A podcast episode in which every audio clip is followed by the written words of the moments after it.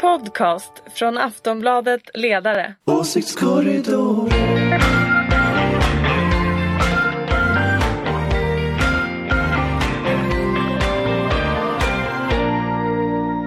Hej och välkomna till Åsiktskorridoren.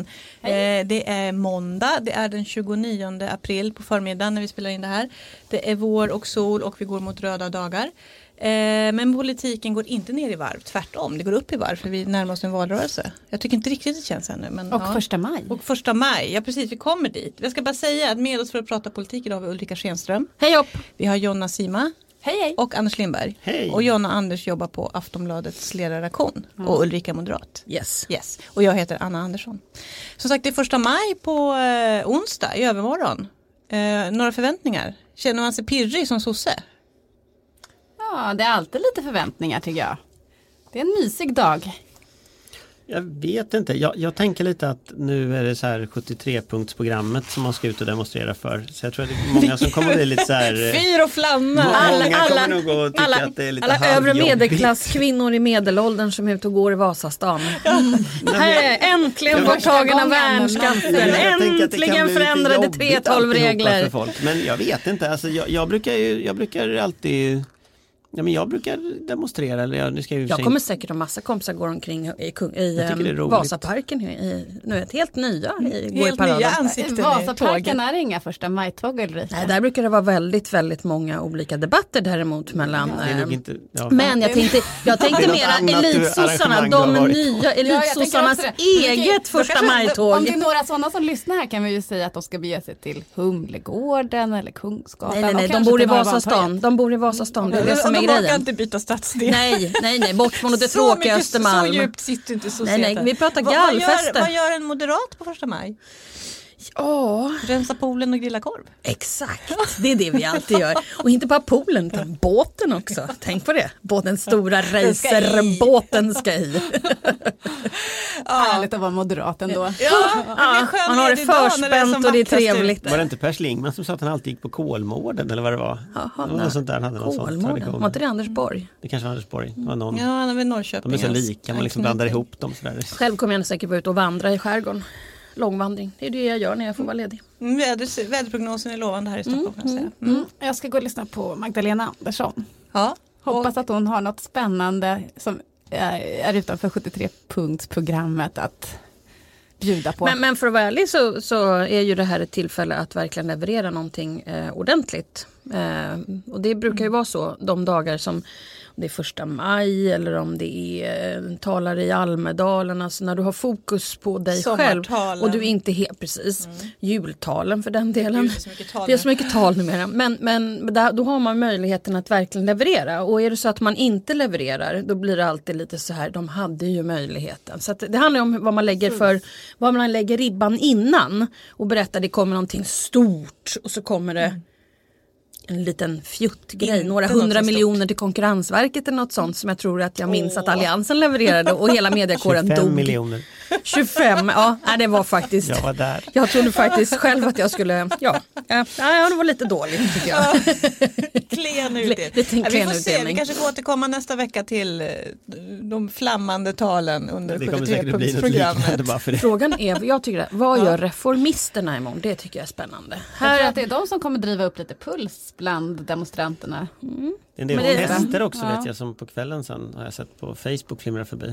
Mhm, Kanske med någon sån. Ja, Det blir ta varje tillfälle i akt, Spännande plakat Ja. därifrån också. Mm. Eh, och det var det, så vi kanske får återkomma nästa vecka då när jag vet vad som faktiskt har sagts och gjorts. Eh, jag tänkte annars att vi lite hastigt ska förflytta oss söderut på kontinenten. Det var val i Spanien igår. Eh, vem som ska bilda regering är oklart. Det är lite fragmentiserat kan man säga. Men ska man ta de stora dragen i resultatet så var det Socialdemokraterna gick framåt. Vox, de högerextrema, kom in i parlamentet men kanske inte riktigt så stort som många trodde. Medan Partido Popular, det klassiska borgerliga partiet, liksom rasade ihop. Nästan halverade sina mandat tror jag. Eh, vad, vad, det resultatet, finns det någon bäring på det inför EU-valet tror ni? Ja, det tror jag. Hur då? Utveckla. Nej, men dels att, att jag tror att Socialdemokraterna på många håll kan mycket väl göra ett bättre valresultat än vad man tror. Alltså de är väldigt nedpratade just nu. Men tittar vi på val på senare tid så samma sak med finska valet. Det, det, det går ganska bra trots allt. Den, den, det finns någonting ändå. Det håller, du tror håller att på den att hända något här där. olyckliga trenden för sossarna i Europa är bruten? Jag tror att det kan vara så att den olyckliga trenden i alla fall inte verkar fortsätta men den olyckliga trenden har bytt sida. Så att vad som händer nu det är ju att de här högerpopulistiska grupperna äter sig in i mer traditionella borgerliga eh, väljarkårer. Eh, och, och tittar vi i det finska valet så kollapsade ju i princip eh, Samlingspartiet. Eller i alla fall väldigt, väldigt dåligt resultat. Tittar vi här nu så får ju Partiet Populär ett historiskt jättedåligt resultat. Så, att- så att det- Sämsta någonsin tror jag. Sämsta någonsin. Så, så det är ändå liksom, det, det håller på att hända något. Så det kanske är så att det här permanenta sossekrisen håller på att bli en permanent Det högerkris. där. Ulrika, du. Ja, eller ett, en permanent hög, eh, konservativ, liberalkonservativ partikris kanske jag skulle säga. På grund av att högerpopulismen har, har kommit upp i så många olika länder oavsett vad de heter. Så är det väl så, precis som Anders säger, att, att splitten i då de eh, liberalkonservativa eh, Eh, där blir ju de liberala lite förvirrade och kan absolut inte tänka sig att gå mot ett högerpopulistiskt och tenderar att göra så som jag har sagt så många gånger. Eh, Strage-valet helt enkelt, fast det slår så otroligt mycket större här. Att man helt enkelt mellan de här två till slut ändå landar här. I någon slags moderat, eller någon slags modern social, socialdemokrati. En Ehm, slags eh, borgerlig Ja, och som, som, kan, ja, men som kanske egentligen inte är människor som traditionellt skulle ha valt Socialdemokraterna. Men som har gjort det på grund av att, att de här eh, liberalkonservativa partierna splittras åt det ena eller andra hållet. Så att du ser egentligen liberaler gå till, du har ju egentligen en, jag tror ju egentligen att detta är ett eh, jättebevis för Galtan-skalan på något sätt. Va? Vi söker nästan ett begrepp för det här, för det är ju som, det är en europeisk trend. Um, mer än den här kollapsen av de här liberalkonservativa partierna. Um, Katrin Marsall skrev ju på Aftonbladets ledarsida tidigare och hade ett begrepp då när det här drabbade socialdemokratin, alltså hon kallade det för pastokifiering. Det var när de här mer vänsterradikala partierna eh, gjorde så att eh, socialdemokratin kollapsade i land efter land, eh, Grekland bland annat. Mm. Och i Spanien när Podemos växte sig Frankrike starka inte minst. I Frankrike Mm. inte minst med Macrons framgångar. Men eh, eh, nu söker vi nästan ett liknande begrepp för, på högerkanten. De Mm, Det är väl också en väldig fragmentisering, att det är så många fler partier. I Spanien har de förstås sin, liksom, sina lokala och det här med, med Katalonien och allt det där, det präglar ju, alltså det är ju speciellt för Spanien. Men inte alltså många av de här som nästan har varit tvåpartisystem nu ser inte alls ut så längre. Men Mm. sen också, sen också tror jag, alltså alla de här, alla, alltså trenden har ju lokala skillnader. Alltså du har tvåpartisystemet i Spanien som ju aldrig var ett tvåpartisystem. Man tänker sig att det var ett tvåpartisystem men du hade regionala partier eh, och du hade också falanger inom de här traditionella partierna som gjorde som hotade med att dra iväg åt olika håll. Vilket ju alltså innebär att det var mer komplext även förut. Och tittar vi på Vox nu så verkar ju det vara en reaktion mot katalanska separatister mer än någon europeisk trend. Men tittar vi på land efter land så ser vi att samma liksom effekt är överallt. Och om, om det finns en speciellt spansk eller speciellt österrikisk eller speciellt vad det nu är, det vet jag inte. Men det händer ju någonting inom borgerligheten, den traditionella petit bourgeoisie, småborgarna som, som blir liberaler och som liksom lämnar Ja men det det, var de ju redan från början utan det är mer när det blir så ett, extremt tydligt att man har kamrater helt plötsligt som man bara va? Det blir tryck Jag skulle, jag skulle ju Eh. säga att det som händer, om man tittar liksom rent idépolitiskt, om man rullar tillbaka 20 år, det är att Gerhard Schröder, Tony Blairs gamla mi, nya mitten, Mitten. återuppstår. Alltså den tredje vägen återuppstår. Och det ser vi ju med Emmanuel Macron till exempel, han är ju Exakt. typisk sån politiker. Så, Och, så och det är liksom- det som Annie Lööf i Sverige vill det är ju göra. inte Då får vi se om hon klarar i det. Frankrike. Nej, och det är ju inte Nej, jättebra heller har om ju- jag ska vara ärlig för det blir ju någon mellanmjölksgegg av alltihop och de där partierna är ju ganska trista i, idémässigt sett så att, liksom, att hela tiden stå i mitten mellan olika saker det är, ju- det är en ganska tråkig position. Liksom. Ja, och Löfven är väl också där och eh, alltså, Hela den svenska hela- regeringen är väl liksom, mot mitten där. Ja. Mm. Eh, som sagt, det- är fyra veckor kvar till valet. Igår var det det. Bör ni, bör ni märka av valet? Jag har inte märkt det så mycket. jag Vad såg en valaffisch igår. Jaha, se Wow. där. Ja, vilket Annie parti? Lööfs Annie Lööf. eh, och Federley. Om att de behövde miljö eller någonting tror jag. Mm, jag har inte Någonting, sett. ja. Jag, har- Jag, jag, jag har sett naturligtvis sett i sociala medier men jag har inte, Nej, men, jag har men sett en live. jag, jag var ute och gick eh, säkert en och en halv mil igår runt Kungsholmen och runt hela stan. Och jag såg inte en enda. Nu kan det vara så att jag var blind några gånger så alla behöver inte rasa för att de har, har satt upp massor har de Kungsholmen. tapetserat överallt. Men jag såg inget. När är det MUF och SSU ska bråka om Jag vet eh, inte. Plattan? De brukar ju Ja, alltid det brukar sova där på natt när de natten och ska sova. eh, ja. Det kanske inte är nu, det kanske är någon... Nej, men det har ju varit lite varse. debatter i SVT. Det var ju bara Kunke debatterade igår mot uh, Skytte, Skyttedal, Sara Skyttedal. I agenda. I Agenda. i Agenda. Eh, och eh, sen så Federley och eh, Liberalernas nya toppnamn Karin, Karin Karlsbro. Karlsbro. Karin Karlsbro heter hon ja. Mm. Debatterade kärnkraft som inte har någonting med EU direkt att göra. Nej men Ja. det har blivit en Fast, fråga fast jag i har en annan politik. spaning Mm. faktiskt Ja. om EU också. eh, Förutom det att det inte har med EU att göra mycket av det. Eh, och det är att jag, jag var i Expressen TV i onsdags Mm. och träffade där Per Holmgren. Miljöpartiets, Miljöpartiets andra namn. Mm. Vilken, han var fruktansvärt bra. Jag blev så här riktigt, jag blev Som debattör eller? Nej, men han var faktiskt det, men det är också- han var ju helt med- fantastiskt Han, var ju alltså. väl, han är ju väldigt van vid tv också så att han bryr sig inte om mediet överhuvudtaget. Och sen är han kunnig. Ja. Det är sant. Men han, stått snackade ju bort, han snackade ju bort alla frågor han inte ville svara på. Sa hela tiden sitt budskap och lät verkligen som att han svarade på frågorna. Nej, det var riktigt. Men alltså förlåt, var, var, var det här en debatt eller Nej, var han- det han var en utfrågning? eller? utfrågning. Han var en utfrågning Men och jag- Anders och jag var där tillsammans med Helle Klein och sen Ja. kommenterade. Men, men det som var så fruktansvärt obehagligt, eller inte obehagligt, men det som är intressant, det var att liksom, han, han gick rakt genom rutan, han, han tog verkligen hem det, han kan bli språkrör, den killen. Eh, och jag har inte ens Watch out Per Bolund. Ja men det är obehagligt att jag har inte fattat hur bra han var. Och det där känner jag så här, Du ser verkligen lite sådär finurlig ut. vem jag, blev, jag jag, veta blev, det? jag blev faktiskt paff. Man har ju aldrig hört honom i några Nej, debatter. inte Nej, prata nej, politik, nej. han har och sen pratat så får man ju säga vädret. att när hans kandidatur tillkännagavs så var det ju genast där att han förespråkar klimatdiktatur. Alltså han har ju lite Mm, grann Precis, fastnat det är i det det man- spinnet får man ju säga. Alltså, Tired of ads barging into your favorite news podcasts?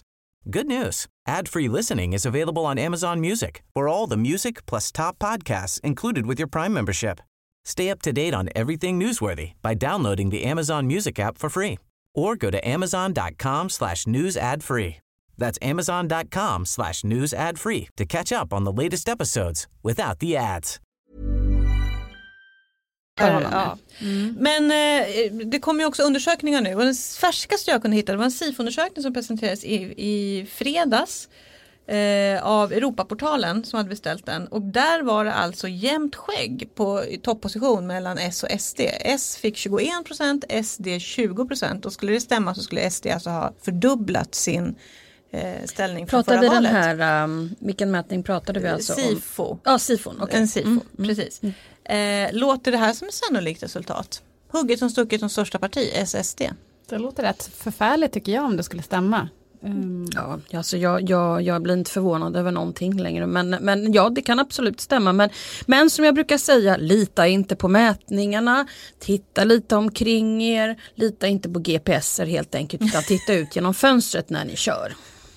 Okej. Ja, jag tänker alltså- att det är samma debatt som var innan förra, innan riksdagsvalet liksom. SD låg högt tidigt och som Ja. skulle bli största parti och hej och hå. Ja, Sen- det var väl ändå mest som de skulle bli näst största parti. Ja, men i Nej, vissa det var mätningar de var, kom det faktiskt där de var största parti. Ja, Du vet. också. Det var ju därför deras valvaka totalt klappade ihop för att de blev tredje största parti. De var helt säkra på att bli andra. Ja, så att jag, jag tror att SD, det kan vara så. Det är lite luft i siffrorna här, jag. Vad konstigt, förr var det tvärtom. för- Förr var det tvärtom, så att man, man, man tänker ju alltid att de är underskattade. Men, eh, Men om det här skulle stämma så är det ju katastrof för Socialdemokraterna som har landat på 24 Ja, det i var- flera det skulle val på vara- raken här i i valet. Men eh, å andra sidan så tycker jag att de har rätt svaga kandidater hittills. Ehm, det, det där har inte dragit igång ordentligt. Ehm, så att, men det är, inte, det är ju inte Per Holmgren som du säger, det är inte någon man känner så här wow, kanske från Socialdemokraterna just nu än så länge. Jag tror inte det kommer dra igång förrän folk har fått sina röstkort i brevlådan och det får de mellan den 2 och 8 maj. Då tror jag folk börjar, Då börjar man intressera till sig, vakna till om att man uppenbarligen ska gå och rösta. Men man ser ju också det börjar komma ändå mycket, medierna börjar göra intervjuer. Vi kan säga en, en som vi hade i Aftonbladet idag är Thomas Tobé, toppnamnet namnet för Moderaterna. Vi ska säga i den här sifon slog Moderaterna på 16,5 procent. De fick 13,7 i förra valet så det skulle ändå i så fall vara ett litet lyft. Mm. Res- Respektabelt på 3 procentenheter. Eh, Tobé eh, är väldigt revanschsugen efter det här valet och han lyfte som sina frågor yt- en stärkt yt- yttre gräns, en gemensam invandringspolitik som på sikt ska leda till ett minskat mottagande för Sverige. Han tror alltså inte på Löfvens tanke om det här med att det ska fördelas, flyktingar ska fördelas över alla länder.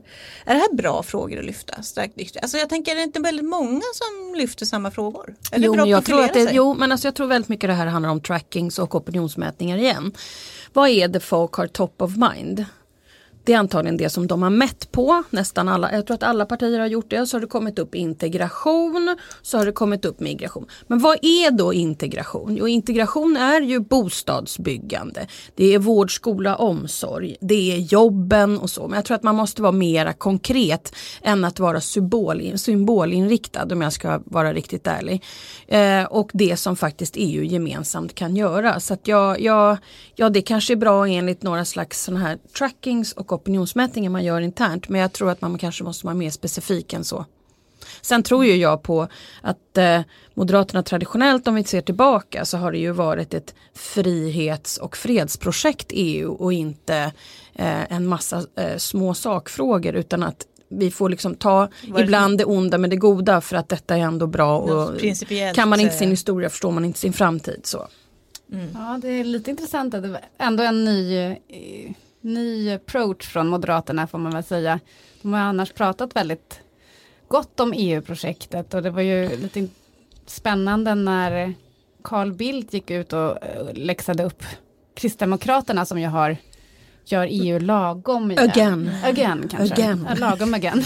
ja, men, eh. Ja han var faktiskt väldigt upprörd på Twitter. Ja, det, det är alltid roligt när han är det. Men, eh, men just för att han eh, tycker att det var po- populism och att spela på de här EU-kritiska tendenserna. I, och eh, på det viset kan man ju sakna här, den rösten som, som det gam- ja, Moderaterna har stått för inom EU. Jag håller men, helt med Men nu har ju de, eh, alltså hans fru Corazza Bildt petats ganska under uppmärksammade former och det, det är en ny, helt, in, helt enkelt en ny inriktning för partiet i den här valrörelsen. Vi får se hur det faller ut. Byter lite EU-fot liksom. Men, men sen undrar jag också hur många, alltså svenska folket har aldrig varit mer positivt till EU. Nej. Både KD och M håller på med någon slags eh, EU-kritik light-grej. För, för att jag tror att man är så fokuserad bara på SD. Det är det jag Ja, tror ja, det är det hela ska grejen. jag, jag, jag, jag fattar inte tanken om, nu, om ah, hela svenska folket går, alltså det är lite som om hela svenska folket skulle gå åt vänster och, och så går man åt höger. Eller tvärtom, alltså här går hela svenska folket och blir positiva till EU och de går i negativ riktning. Alltså det känns lite som att allting är liksom helt felsynkat. Eller så Ja. är de helt enkelt Nej, jag kommer ihåg jag har inte vi, har vi då en Nej men. Anders, jag går tillbaka till den här mätningen från eh, Göteborgs universitet. Eh, Som- eh, Som som institutet. institutet. Som visade på vad folk identifierar sig med som är aktivister för olika partier eller åtminstone så. Ja. Och den största delen av Moderaterna var ju liberaler. Jag vill bara, Vi bara flika in vi bara noterar det. Påminna dina partikamrater om en, det. en rörelse då som man kan se lite grann som från andra hållet till det du sa Anders. Det är ju då att Jimmy Åkesson intervjuas i DN idag apropå då alla de här EU-intervjuerna. Där han eh, liksom vrider sig som en mask runt frågan om Sverigedemokraterna har bytt fot när det gäller EU. För de har ju varit väldigt EU-kritiska och pratat om Swexit och sådär och nu är de ju inte alls så längre. Och han säger att nej vi har inte bytt fot men vi vill ändå ha mer samarbete i EU. Så det är liksom en rörelse från andra hållet. Mhm. Jag något noterade det. Mm. Ja.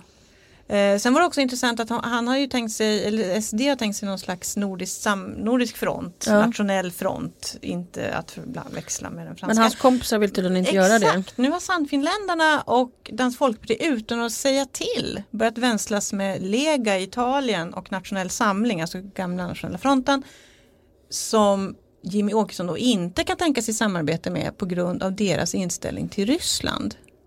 Att de är lite för extrema också. Ja, han det var framförallt Rysslandsfrågan som eh, lyftes fram.